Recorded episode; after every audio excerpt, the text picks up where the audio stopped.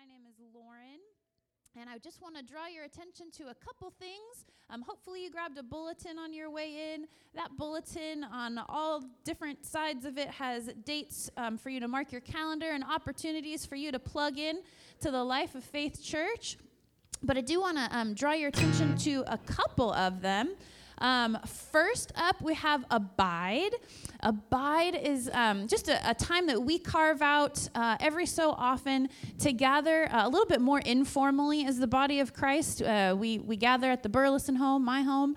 Um, kind of over by the Rescue Ranch side of town, and we just make space to worship with the Lord. Our friend JT leads us in worship there. Um, and we just uh, bring our praise to the Lord and we sit and listen and we ask what the Holy Spirit wants to do um, so that He has the freedom to move um, and to do His work in us and through us. And we make space to pursue the gifts of the Holy Spirit um, and just spend time um, soaking and abiding in His presence. Um, so you are welcome to join us for that. And there is a flyer on the back Connect wall among um, other information on the Connect wall. It's got the address and uh, the date and time and all of that on there. that is coming coming up uh, on the 17th. Monday, the 17th, is our next Abide, and we would love to have you there. Um, for our next announcement, I'd like to invite Brittany Gross up um, to give us some details on an exciting women's event coming up in just a few weeks. Hi, so we're going to have a slumber party for the ladies of faith. Um, it's going to be 80s theme because that just makes it that much more fun. But we are going to, so we're asking everybody to show up in outfits, like the whatever costume they 80s costume they want to show up in, and then we're going to have a salon there. So we're going to have the rave, the white rain, all of the teasing essentials. Um, a crimper probably, and then the neon makeup. So that will be done for you there. Um, and then we are going to have a um, runway, um, what is that called? Run over a fashion show. Fashion show, that's the word. We're going to have a fashion show. So, and there will be prizes um, best hair, best walk, best um, outfit, best overall. So, yes, and then we will lead into our karaoke time, and we will have a special host, but that will be surprise whenever you get there. Um, we're going to just have some fun, some games, a scavenger hunt, and then a couple of housekeeping things. It is a slumber party, but if you don't want to spend the night, you can just show up and then go home whenever you want to. Um, but if you're going to spend the night, then bring air mattresses um, to sleep there. And then in the morning, yes, the fellowship hall. Um, and then in the morning, we'll do some devotionals and a breakfast. So, oh, and then we do ask that if you're going to come, if you will go ahead and sign up on Realm so we can get a head count, so we can uh, this make the scavenger hunt perfect and everything. Thank you. Thank you, Brittany. And as far as um, registering, it's only $5 to come, $5 for what sounds like. Um, a very full evening of entertainment and fellowship with Sisters in Christ. Um, there is a flyer on the back Connect wall, as well as I think there's an announcement in your bulletin, a graphic with that QR code. If you scan that, it'll bring you right to the registration page to sign up. Um, that is going to be a really fun, uh, just a blast from the past, uh, a fun time to just spend um, getting to know uh, the other women here at Faith Church in really um, unique and awkwardly wonderful ways. So I hope you can join us for that. Lastly, this morning, um, I want to let you know our Faith Followers program. That is our our um, bi-monthly discipleship program, bi-monthly discipleship program for um, third through fifth graders. So if you have a third through fifth grader or know a third through fifth grader, we would love to have them connect up with Faith Followers. It's every other Wednesday evening here at Faith Church. And um, for those that are in Faith Followers, we have a special sheet for you. You got one last week. I just want to remind you they're actually by the front door right now. So if you haven't grabbed one, go ahead and grab that, fill that out so that you can be participating um, this Wednesday when we have Faith Followers. It's this Wednesday here at Faith Church. And um, I think that is it for this morning in terms of announcements. But if you all would stand with me as we continue to prepare our hearts to worship the Lord um, to bring him uh, all that he deserves and to receive whatever it is that he wants to, to give us this morning. We're going to turn to him in prayer, and he's just drawn my attention to um, to Psalm 69. So I'm just going to pray into that um, with you uh, as we as we offer ourselves to Him this morning. Father, I thank you for this time and this space, God, that you have carved out for each one that you've brought here this morning. God, I pray that you would receive buckets and buckets and buckets of praise, Lord.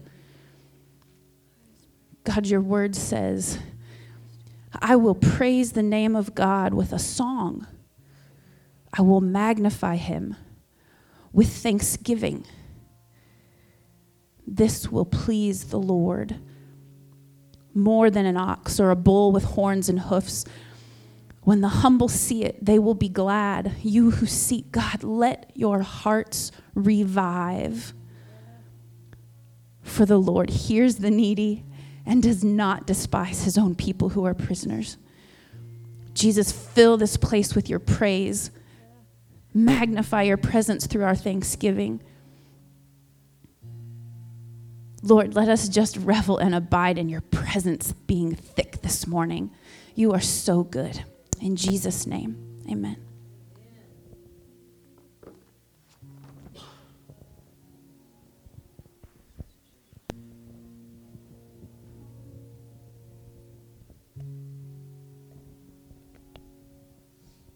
Before we begin our praise and worship portion this morning, I'd like to share with you some scriptures out of Revelation chapter 4 and 8 and 9.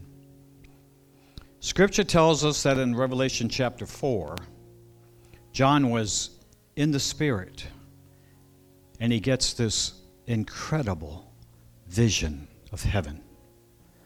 He's telling of all the magnificent sights and sounds and all the activity that's going on there, and the throne, and Him who sits on the throne. The amazing things going on. There's lightning, and there's a roar of thunder.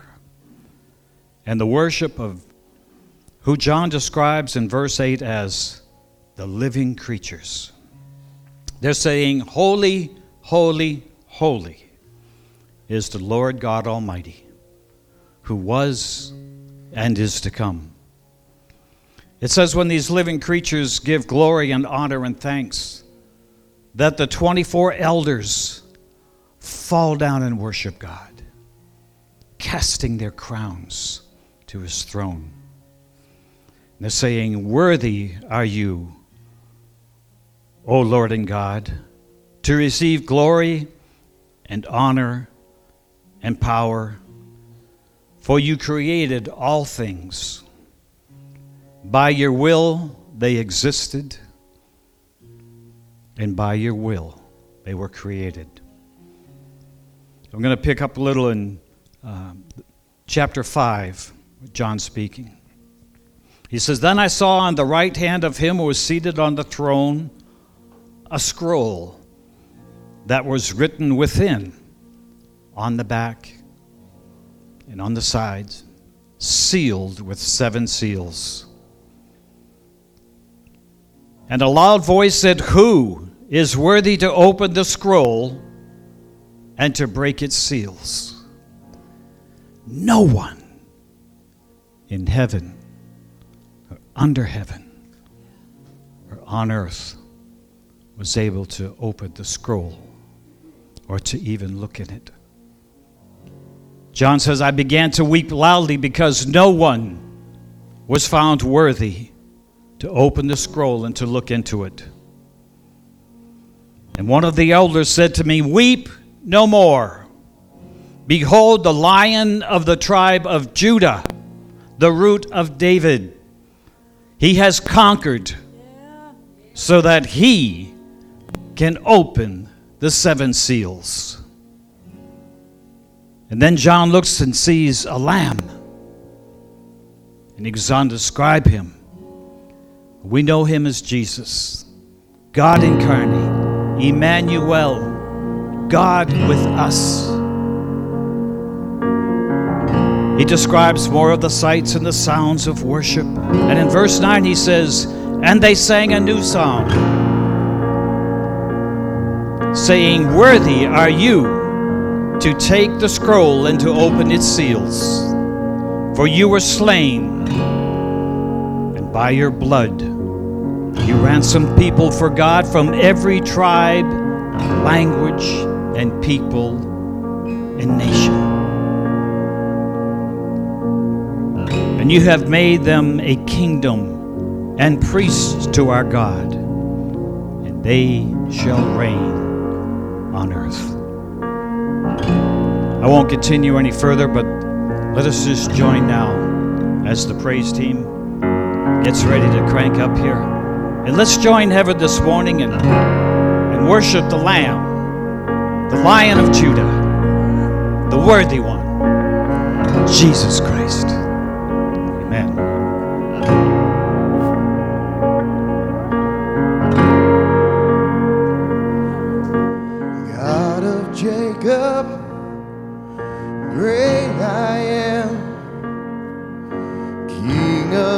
angels Son of Man,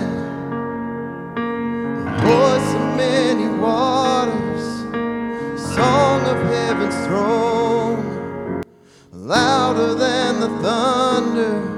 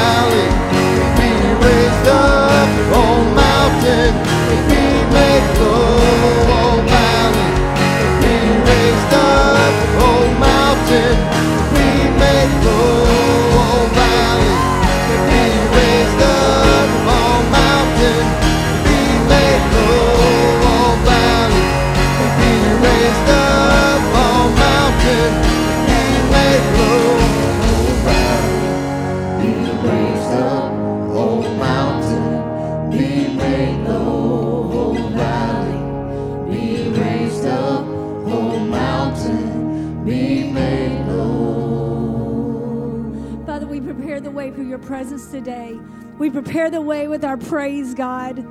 We just ask that you would just come in and let your glory fall in this place. As heaven and earth collide this morning, we thank you, Jesus, for your presence. We thank you that you are the lamb and you are the lion. You are exalted. You are seated in heaven. You are seated and you are ruling and reigning over everything. Hallelujah.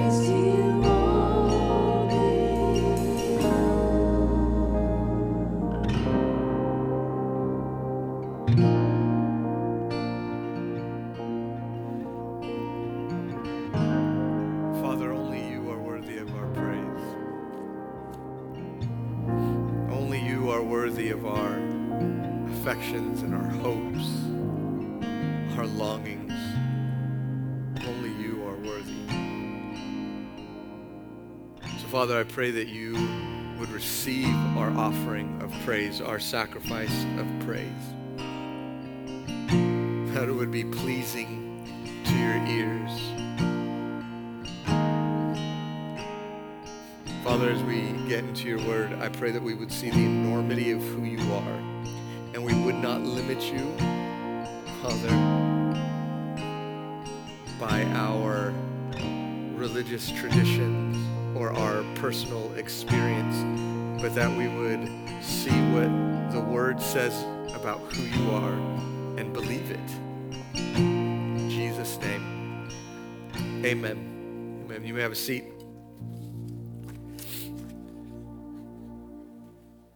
If you're uh, part of Faith Followers and you have your sheet at the end of the message as you're leaving, fold it up, make sure your name's on it, and put it in the connect box on your left on the way out.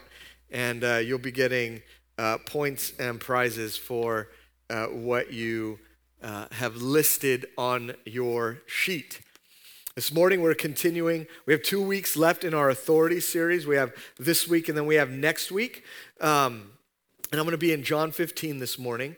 Uh, and we want to learn to walk how Jesus walked. How did Jesus do things? How did he operate? What authority did he walk in? And what does that mean for us? I want to talk to you about a uh, a retail trend that has been happening. I mean, they've been calling it out for a few decades now, but it's called shrinkflation. Does anybody know what shrinkflation is?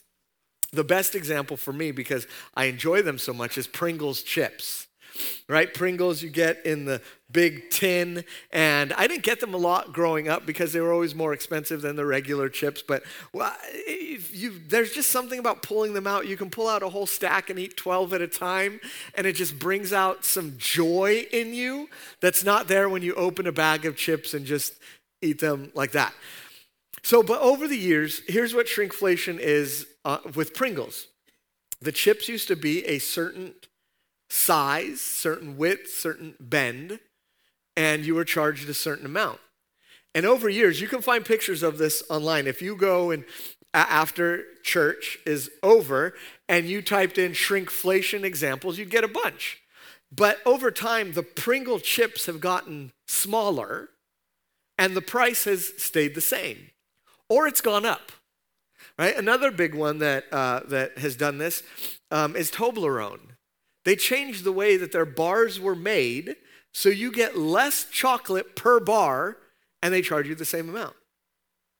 One of the biggest offenders is uh, do you guys know the Simply juices that you can find in your uh, grocery store? The Simply juice, orange juice, lemonade, those, those used to be 64 ounces. And then they went down to 59, and now they're 52. And not only has the price not gone down as you've gotten less, it's actually gone up.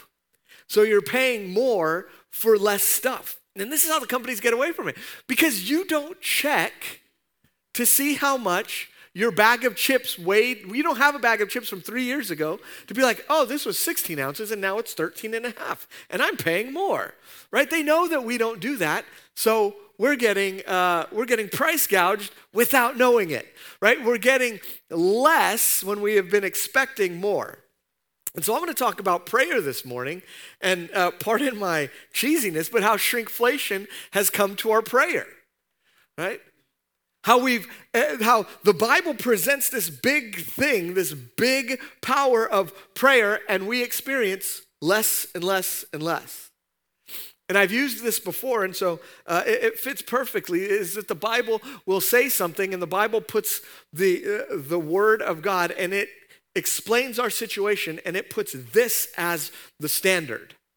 But our experience only goes up to right here. So instead of thinking, well, maybe my experience should start to go up to what the Word actually says. What we'll do is we'll try to knock down the Bible. Well, it doesn't mean this.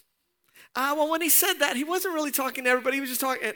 and it gets down and down to match our level of experience. But we never let it actually match our level of experience. We have it a little bit up so we can still say that it's living and active, it's supernatural, it's God breathed. Right? Because if it's down here, then it's it's not. So we have it right there, and there's just a little bit more. But what I'm going to present to you as we talk about prayer is that the Bible presents prayer, its effectiveness and its power up here. And yes, we may have only experienced right here, but we are not going to knock down the Bible to our level so that our consciences feel okay, so that we don't feel discouraged, right? I, I don't want you to feel discouraged.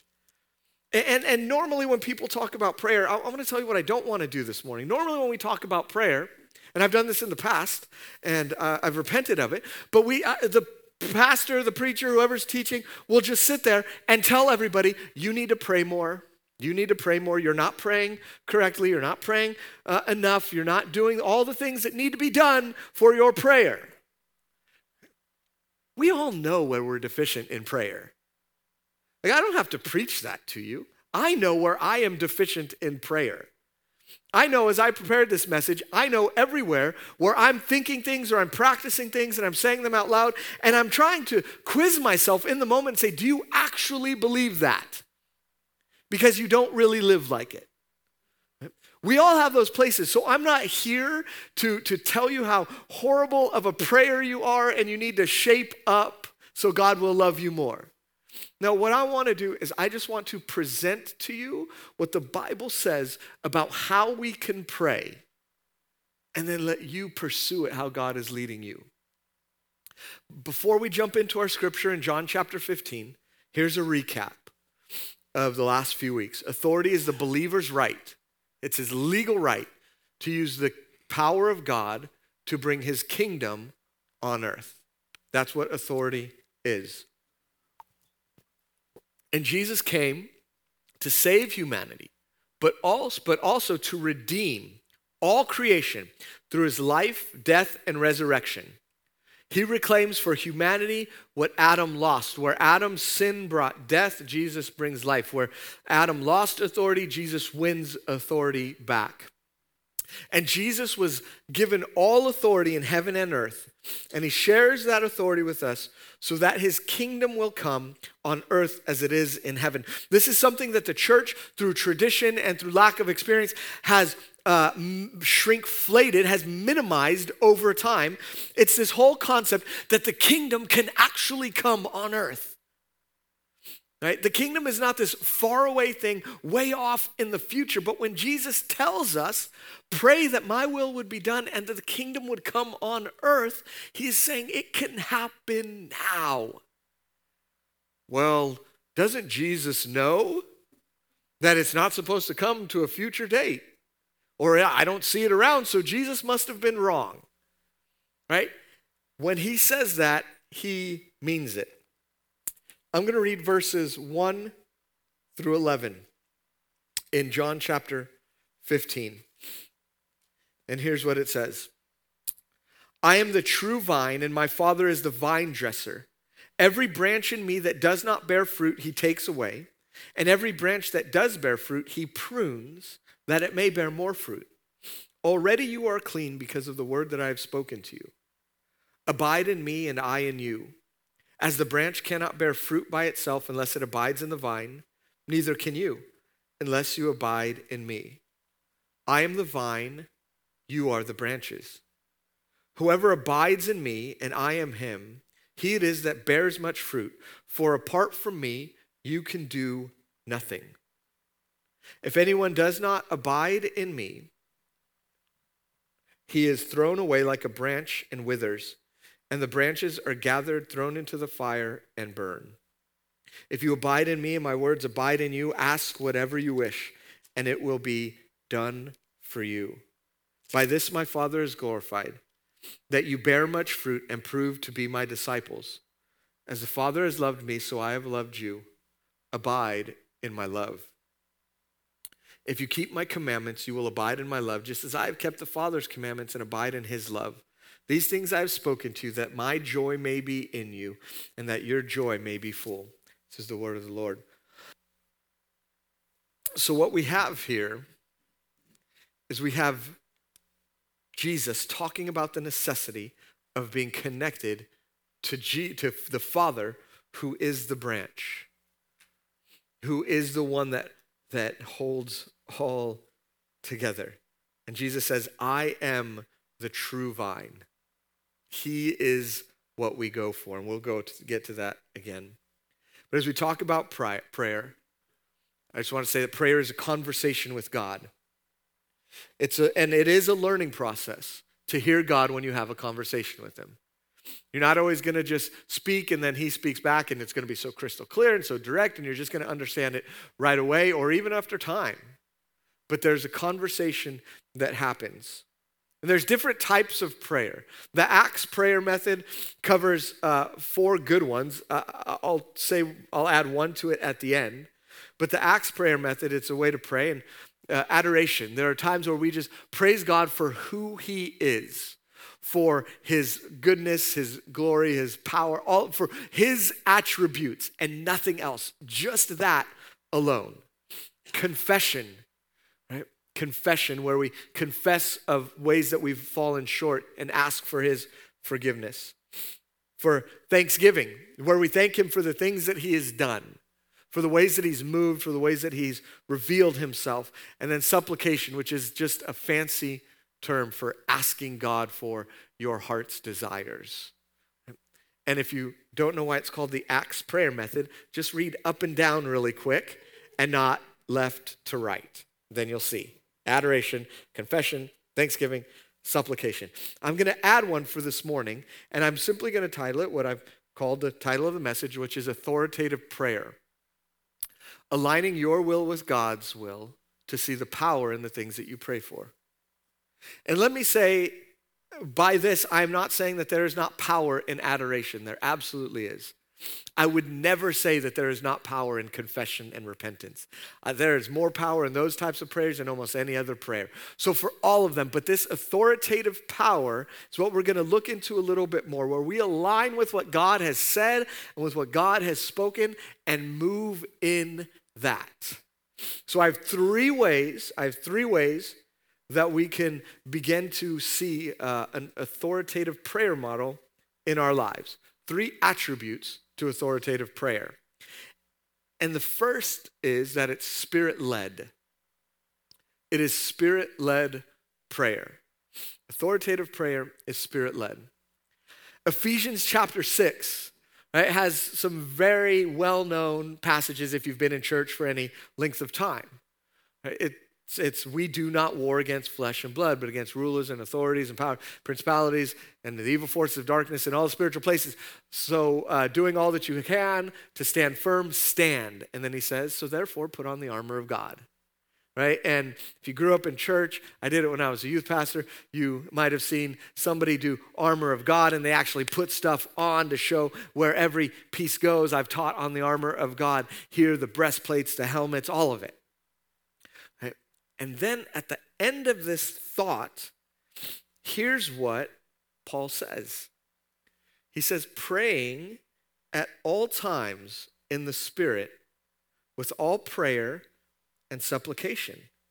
To that end, keep alert with all perseverance, making supplication for all the saints, and also for me, that the words may be given to me in opening my mouth boldly to proclaim the mystery of the gospel for which I'm an ambassador in change, chains that I may declare it boldly as I ought to speak. He says, pray at all times in spirit. Now, um, despite what some people would teach or say, um, praying in the spirit in this context is not speaking in tongues. If you get around people who uh, view that as one of the higher manifestations of the Holy Spirit, um, this is not speaking in tongues, or every time I prayed in English, I would be going against the Bible. And so that's not what this is saying here. We'll get to tongues in a second, but I, want to, to point out that this is not what it is saying here.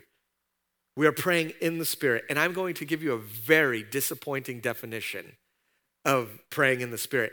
And I know it's disappointing because it's really circular, and you'll understand what I mean.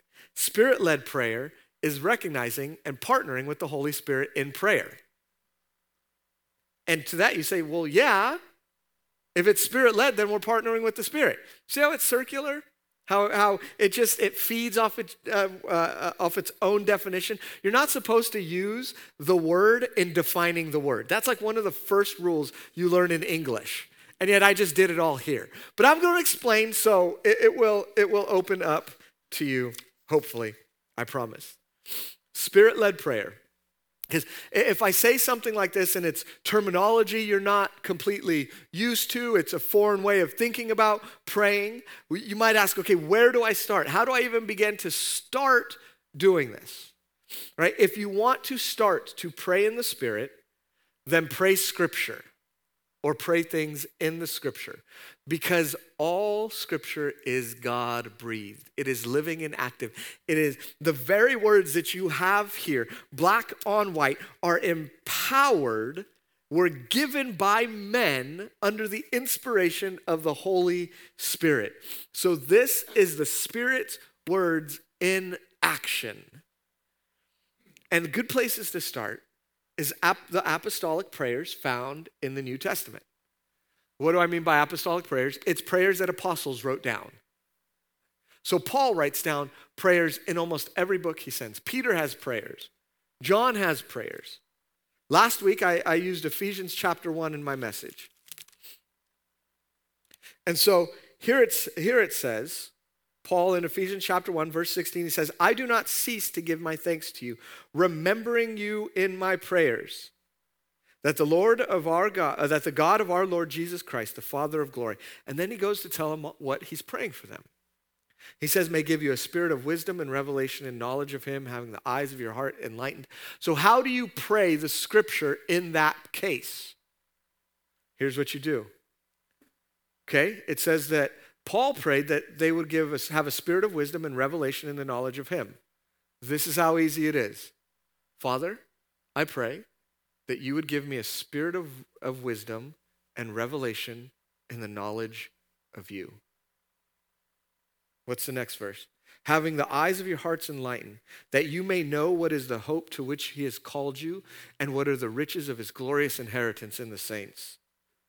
Father, I pray that you would enlighten my eyes, that I may know what the hope is to which you have called me. I want to know your hope in my life, and I want to know all of the riches of your inheritance. God, I just don't want some of them, I want them all. Give me all of the riches of your inheritance of the saints. Right? That's how you pray scripture.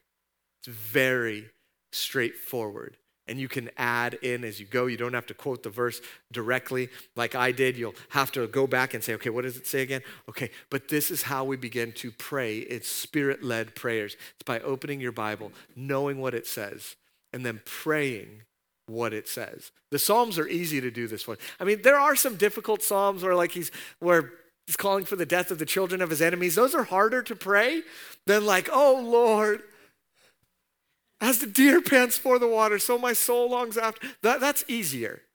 Right? And then there's stuff in there that's really hard. Like, God, open me up. Know what's in me. Show me what's evil in me and lead me in your way. That's a hard prayer. So that's how we can pray scriptures. And sometimes spirit led prayer is prayer without words.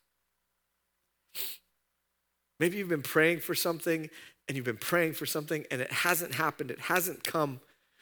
And, and, what you've been praying for. So you're praying for this outcome, but it's oh, you're always getting this outcome. And one time after you've prayed for this outcome, this good outcome, and you get the bad outcome again, you just kind of flop down on your bed, on your couch, and you just can't say anything anymore. You feel like all your words have been used. Every prayer that you know to pray about your situation, about your circumstance, about what you're asking for, you've used all the words up already. And you just kind of sit there and go, ah. Maybe you start weeping. Here's what the, the amazing thing in that is in that, the Holy Spirit is praying for you. Here's what it says in Romans chapter 8 faith followers, Romans chapter 8, verses 26 and 27. That's the only freebie you get. Okay? Likewise, the Spirit helps us in our weakness.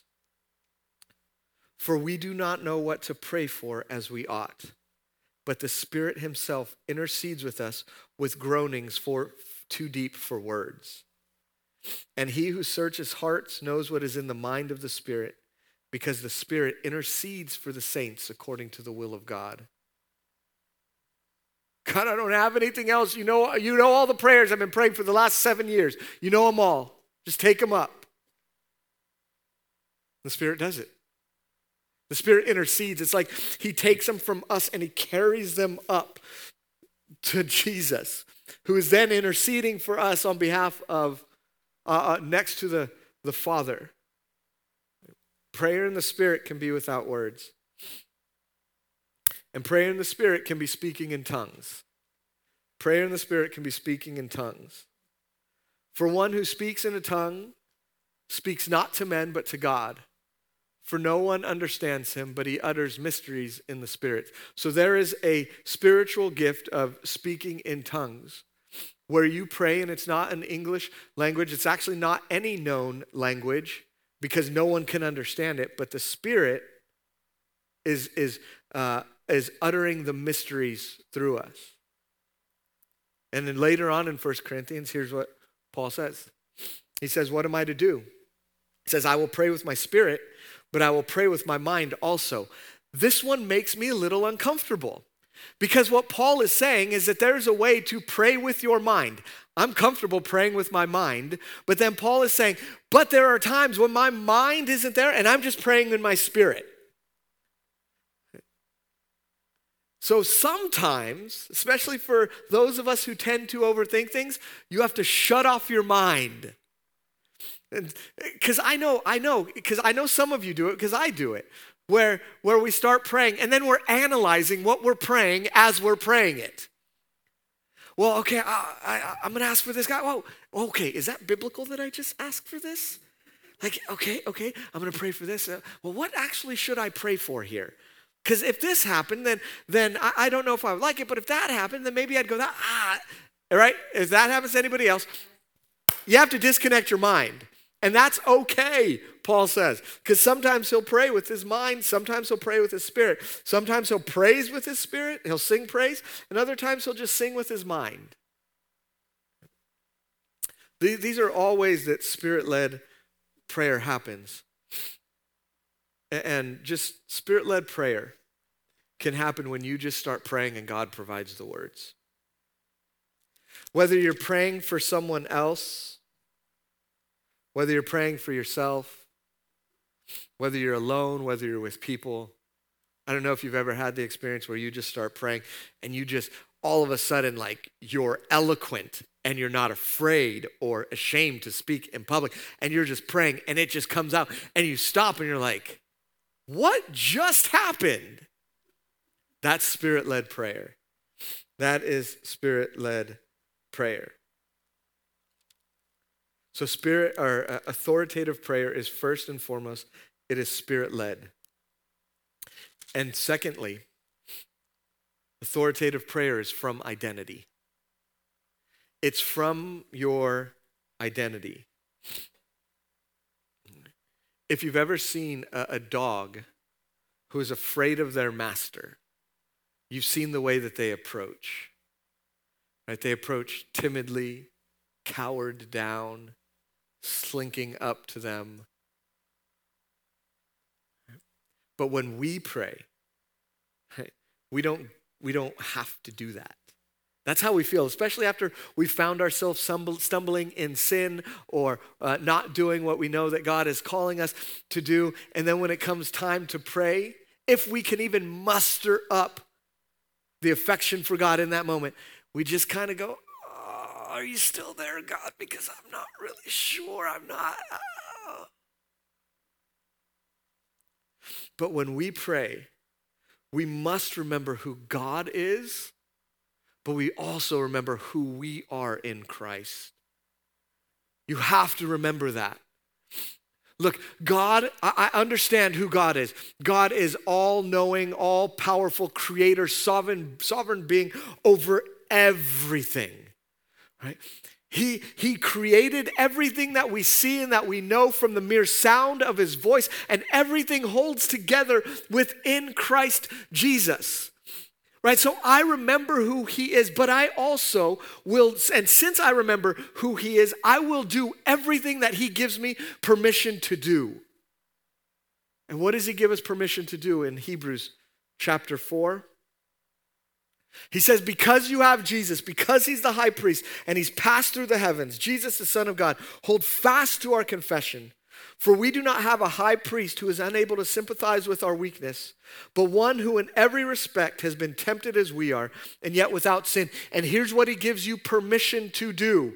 He says, Then let us draw near with confidence to the throne of grace, that we may receive mercy and find grace to help in the time of need. He says, Go with confidence when you approach God. Now, this is not this is not cockiness. This is not strutting in and say, "Hey God, what's up? Here's what we're to do today." This is coming in saying, "I can come to you." It's like I am. It's like when Adam and Eve, when they're getting, uh, when when they've fallen and they're getting restored what happens?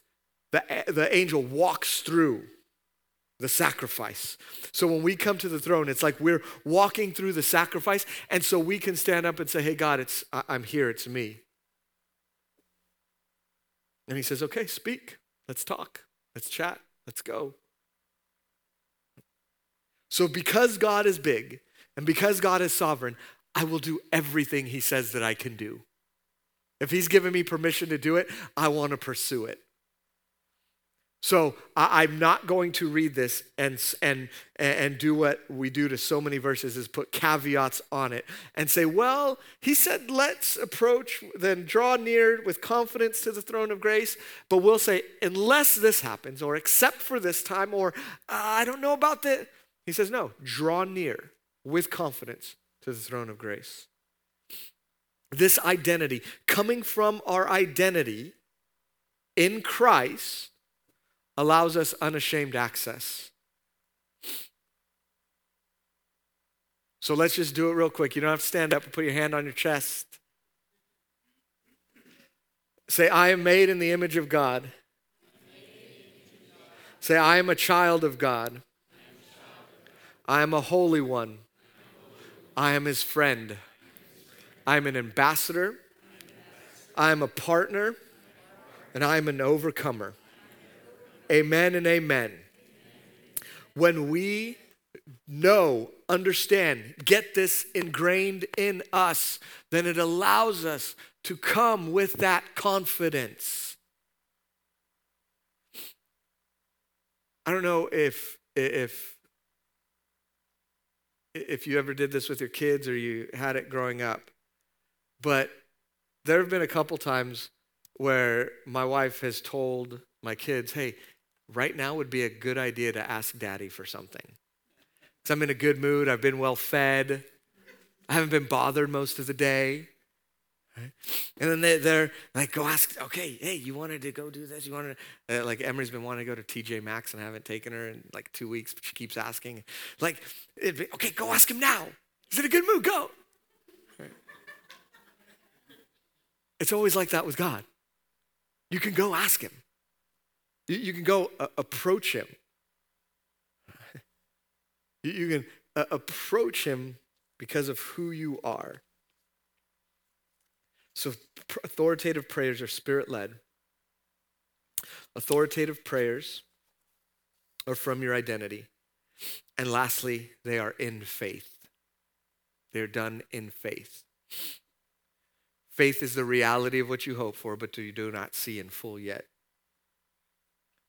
And here's what I want to do for this section, because this one especially, this one especially, is where the Bible presents faithful prayers up here, our experiences down here, and so we say, well, Jesus must not have meant, or what he was really talking about, or what he didn't, instead of letting the Bible speak where it speaks. So, what I'm going to do is I just have one, two, three, four, five. I just have seven verses. These aren't an all inclusive list about faithful prayer, but I just have seven verses, most of them from the mouth of Jesus. And I want you to take note of the vocabulary in the verses where it says things like whatever, anything, and all. Okay? Therefore, I tell you, whatever you ask in prayer, believe that you have received it and it will be yours. Matthew 7. Ask and it will be given to you. Seek and you will find. Knock and it will be opened to you. For everyone who asks receives, and the one who seeks finds, and to the one who knocks it will be opened. Matthew 18. Again, I say to you, if two of you agree on earth about anything they ask, it will be done for them by my Father in heaven. Matthew 21. And whatever you ask in prayer, you will receive it if you have faith. John 14. Whatever you ask in my name, this I will do, that the Father may be glorified in the Son. John chapter 15, which I just read out of. You did not choose me, but I chose you, and I appointed you that you should go and bear fruit, and that your fruit should abide, so that whatever you ask the Father in my name, he may give it to you. And then here's one by the Apostle John in 1 John chapter 5. And this is the confidence that we have toward him that if we ask anything according to his will, he hears us. And if we know that he hears us in whatever we ask, we know that we have the requests that we have asked of him. Now, I'm going to offer you two more scripture verses because I am not saying that if right now I, am I'm, I'm kind of hungry, I don't eat breakfast, so about this time my stomach starts to go a little bit, and I'm re- I, I, yesterday uh, we took our kids to the rescue ranch across uh, the street. I don't know why I'm telling you this. Uh, just go with me. Um, and it was Dogto- Dogtoberfest, right? And there's dogs everywhere, and there's food trucks. And I went up to a food truck. It was there was this smoke uh, smoker food truck there, um, not like smoking, but like uh, a grill smoker. And I went and it was they were selling brisket sandwiches. I was like, I want a brisket sandwich. And I looked closer at the menu and it said, out of brisket. So I've been wanting a brisk I've been wanting brisket for like 24 hours. That's a really long time to want brisket, right? And so I could pray and pray in the name, right? We it, this is not a way that we just tack on the name of Jesus. So I can't pray and say, "Father, I want a slab of brisket to be on my counter when I get home. In Jesus' name, amen. Because praying, a lot of these caveats are in Jesus' name. And it is not just something we tack on to prayer, but it is something where we are so connected to Jesus that we ask from Him, for Him, through Him. So it's not this, it's not this um, tacking on in God. If it, we don't say, God, it's your will to do this, God, it's your will to do that. No, we, when we take on the name of Jesus, right we wear it. It's like a brand. It's it's our symbol. It's our marking according to revelation chapter 4 that's marked on our foreheads. So when we ask we ask rightly. And the other thing that it says in James chapter 4, verse 3, it says, you and when you ask, you do not receive because you ask for your own selfish ambition. And me asking for brisket is purely selfish ambition right now. Purely. And there's no place in Statesville that does good brisket. So I don't know what I'm going to do for lunch. Probably go get roast beef and be disappointed. Okay. But just look at those verses that I put, and, and, and those verses that I just quoted to you with the, the two caveats. I'm not bringing down the word, I'm explaining the word more and say, okay, is this what prayer looks like for me? Is it done in faith? And there are times where I pray and I have all the faith in the world. I'm like, yep, As I pray, this is going to happen. And there have been situations where I've gone and I've had all the faith in the world and I've prayed for something and nothing's happened. And then there's been times where I've walked into situations or went to pray for people and be like, I don't know if this one's going to work, God. I don't know. And I pray and then something happens and I leave and I'm like, oh, okay. So even when I'm faithless, you are faithful. Awesome. Right? So just read these verses. Read the Gospels, read what Jesus says, and see what he says about faith and prayer. So we're going to we're going to wrap up as we talk about authority prayers. Authority prayers. Here are things that the Bible says that we have permission to do. We can invite the Holy Spirit in prayer. We can invite the Holy Spirit into our prayer.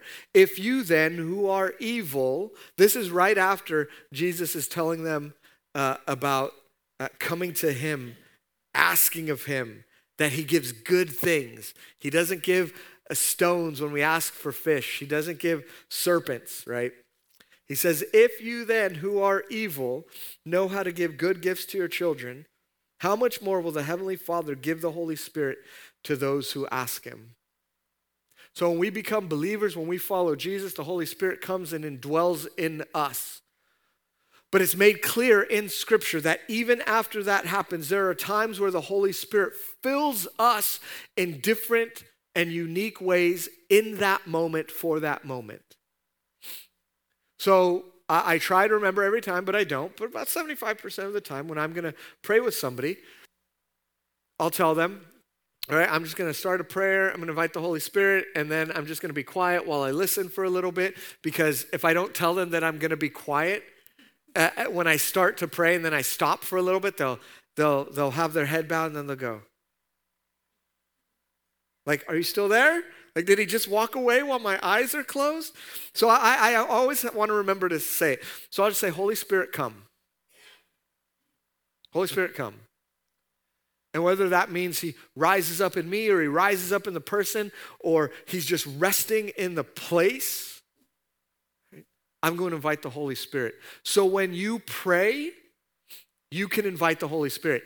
And you can invite the Holy Spirit in situations that aren't prayer.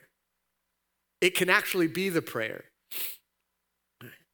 Your child starts acting up in a way that angers you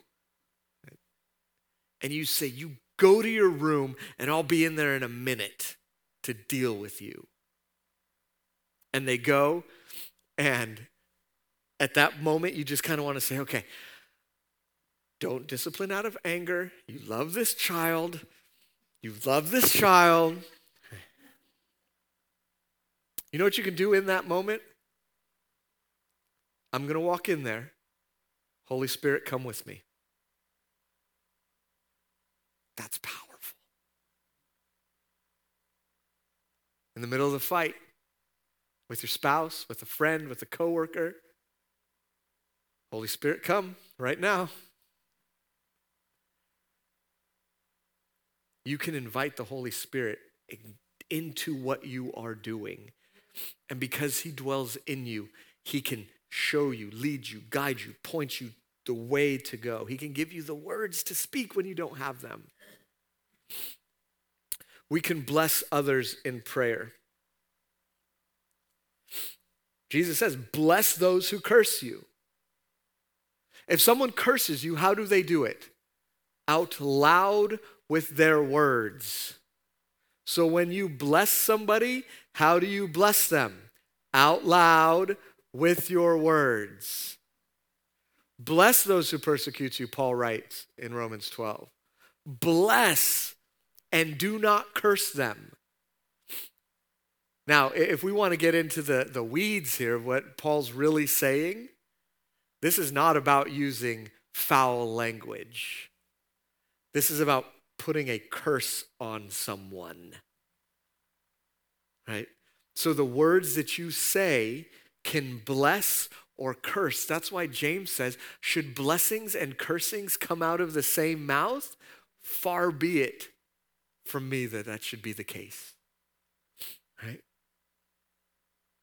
Fathers bless sons in the Bible all the time. It was a big deal when Esau stole what? The birthright first. And then what did Jacob steal again from Esau? The blessing. Because there is, there is some transference of something when the father blesses the son. When Paul writes his letters, he's, he's greeting them and he's just pouring blessing upon blessing out of them. And we're supposed to bless our enemies. So that's a prayer that the Bible prescribes for us so it contains the authority of the Word of God behind us when we bless somebody. What can you bless people with? You can bless, one of the main ones that I, I do when I pray is I bless somebody with peace. Father, I ask that your peace would just come over them right now. Or I'll bless for the opposite of what they've come to pr- for prayer for. So if they've come for uh, so for peace, if they've come with anxiety, we'll try to get rid of the anxiety and then we bless with peace. Father, I pray that you would overflow peace in their life, that you would bless them, that you would impart to them this peace that passes all understanding. If somebody comes and they're battling fear and we deal with the fear, then the blessing is I'll bless with the opposite of what fear is. So, Father, bless with strength and courageousness in the Lord right now in Jesus' name. That's how you bless somebody. So if you don't like somebody for a specific reason, then bless opposite of that specific reason. You don't like somebody because they've gossiped about you. Father, I pray that you would bless them with the knowledge and that you would use their mouth to praise you. You see how that works? There's, there's the opposite effects that happen there. That's how you bless somebody in prayer. I have two more. Authority prayers display the power of the kingdom of God. And this happens when God's will is done on earth.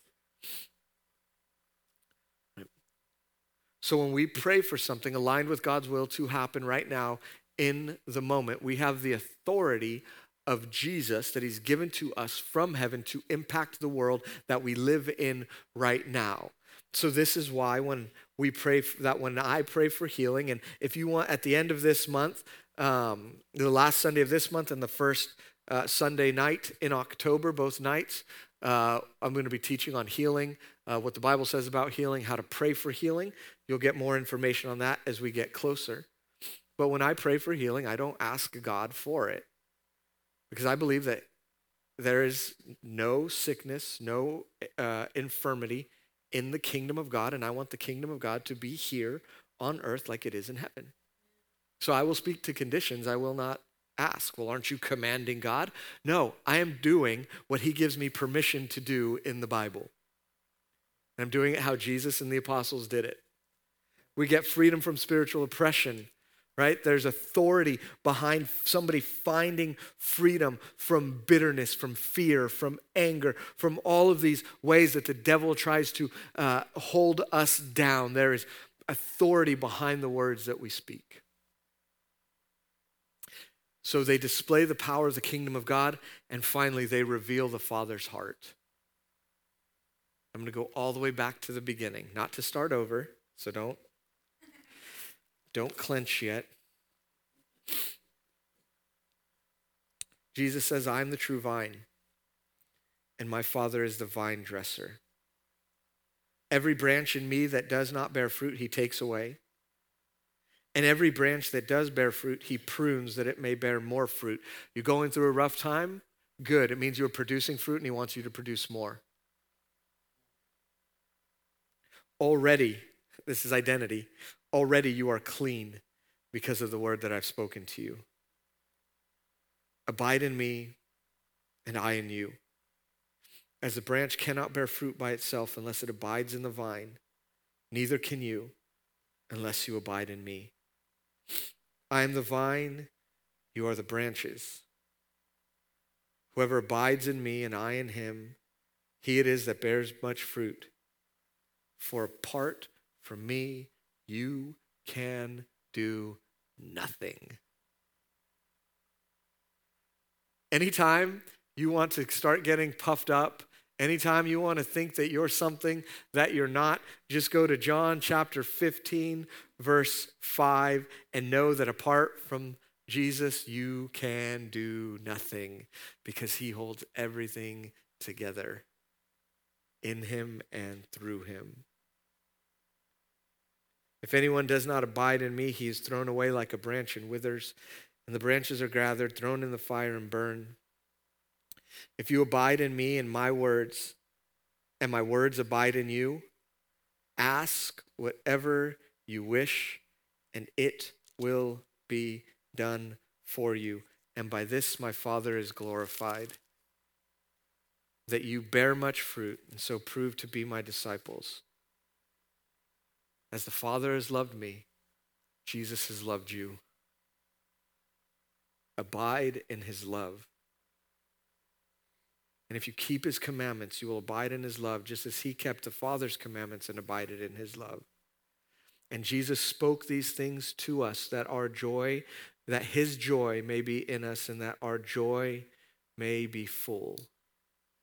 That's the Father's heart for you. That you would abide in Jesus so that when you are so connected, so close, when the, the vine and the branch can hardly be discriminated from one from the other, when that connection is happening, that when we ask, he moves so that the Father may be glorified. That's Jesus. That's what the Father wants for you. That's how the Father loves you, all through Jesus. So here's what we're going to do as we close. I hope that I have presented the biblical case for prayer being up here. And maybe your experience is down here. Maybe your experience is here. Maybe your experience is here. Right? If your experience is here, well, if anybody says that uh, he has no sin, he is a liar, and the truth is not in him, right? But even if you're here, you run the gamut from here to here, there's always more. There's always more authority, there's always more power, there's always more goodness coming from Jesus through the Spirit for the glory of God. And so as we close out this morning, I want your prayers from wherever you are here, here, here, here. I want them to rise up here. You have permission from the Word of God. You have permission to walk into the throne room of the Ancient of Days right now and ask Him with confidence anything that you want. So, as we sing, will you begin to pray out of identity instead of insecurity? Will that be something that you do? where you will say, I believe what you, even though it might not feel right, maybe though my emotions might not match up, I will believe what you say about me right here. And so I will begin to pray out of who you have made me to be and not what I see in myself. I will pray out of what you see in me, not what I feel. I will pray about what you see in me, not what people have told me. Will you begin to pray out of identity? And then just boldly approach this morning.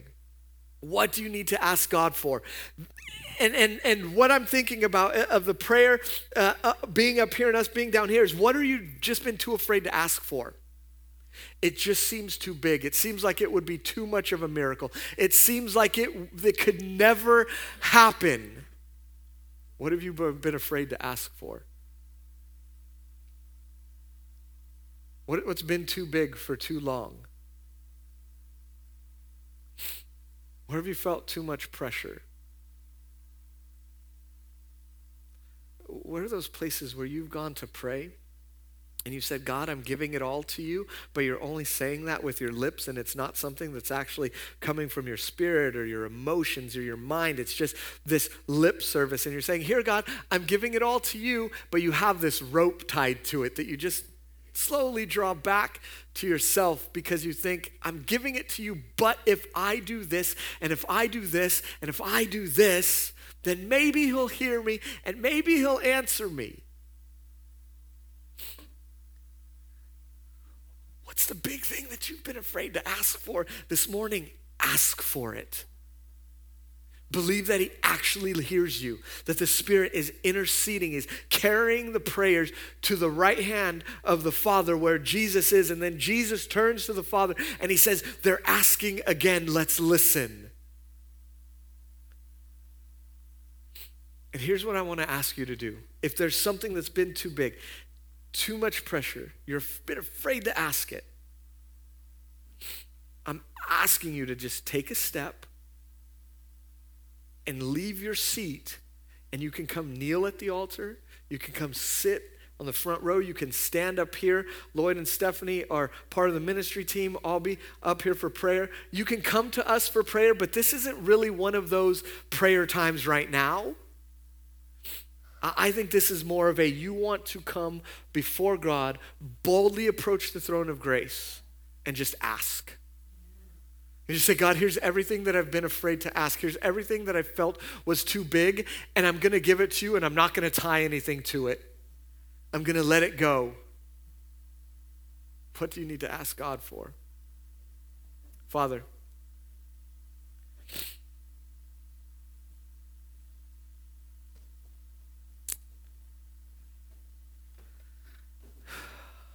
bless us with the presence of the Holy Spirit, Father.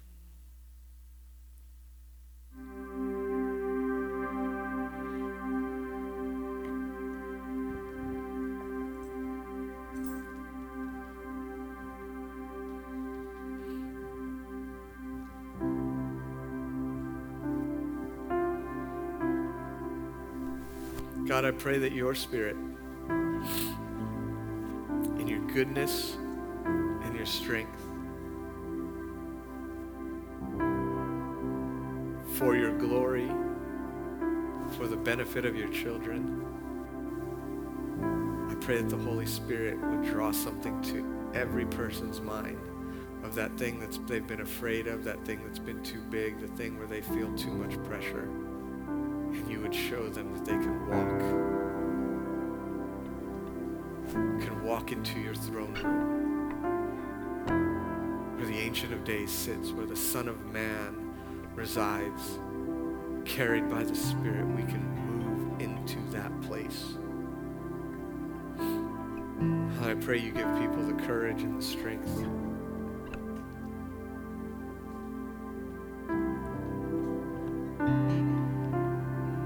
Father, I want you to elevate my experience to your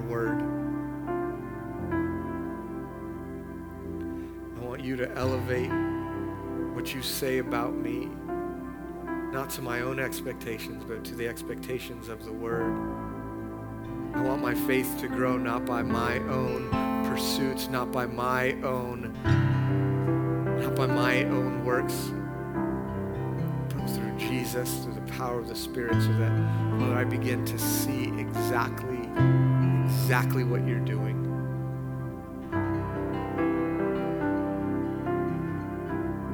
Don't you stand with us? Father, above everything, I pray that you would give your people the desires of their heart. In Jesus' name,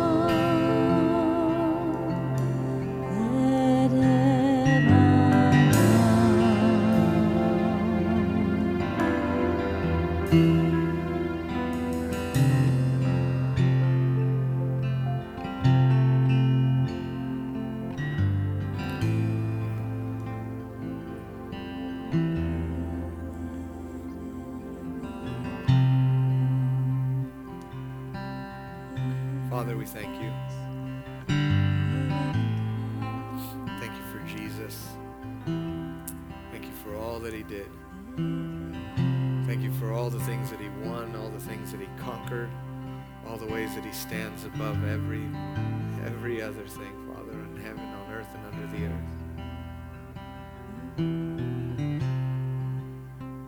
earth. Father, increase my faith. Father, I believe, help my unbelief.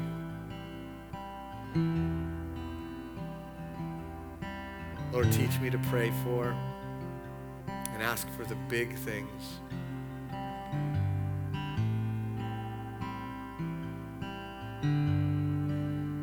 Bless every prayer lifted up to you in this place.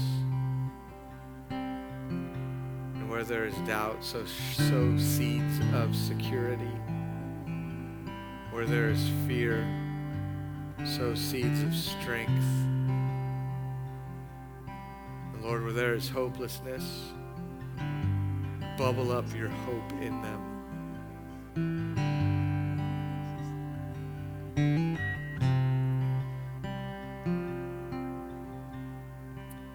It's in Jesus' name we pray all of these things. Amen. Amen. God bless you this morning. Thank you for being here. Have a great week.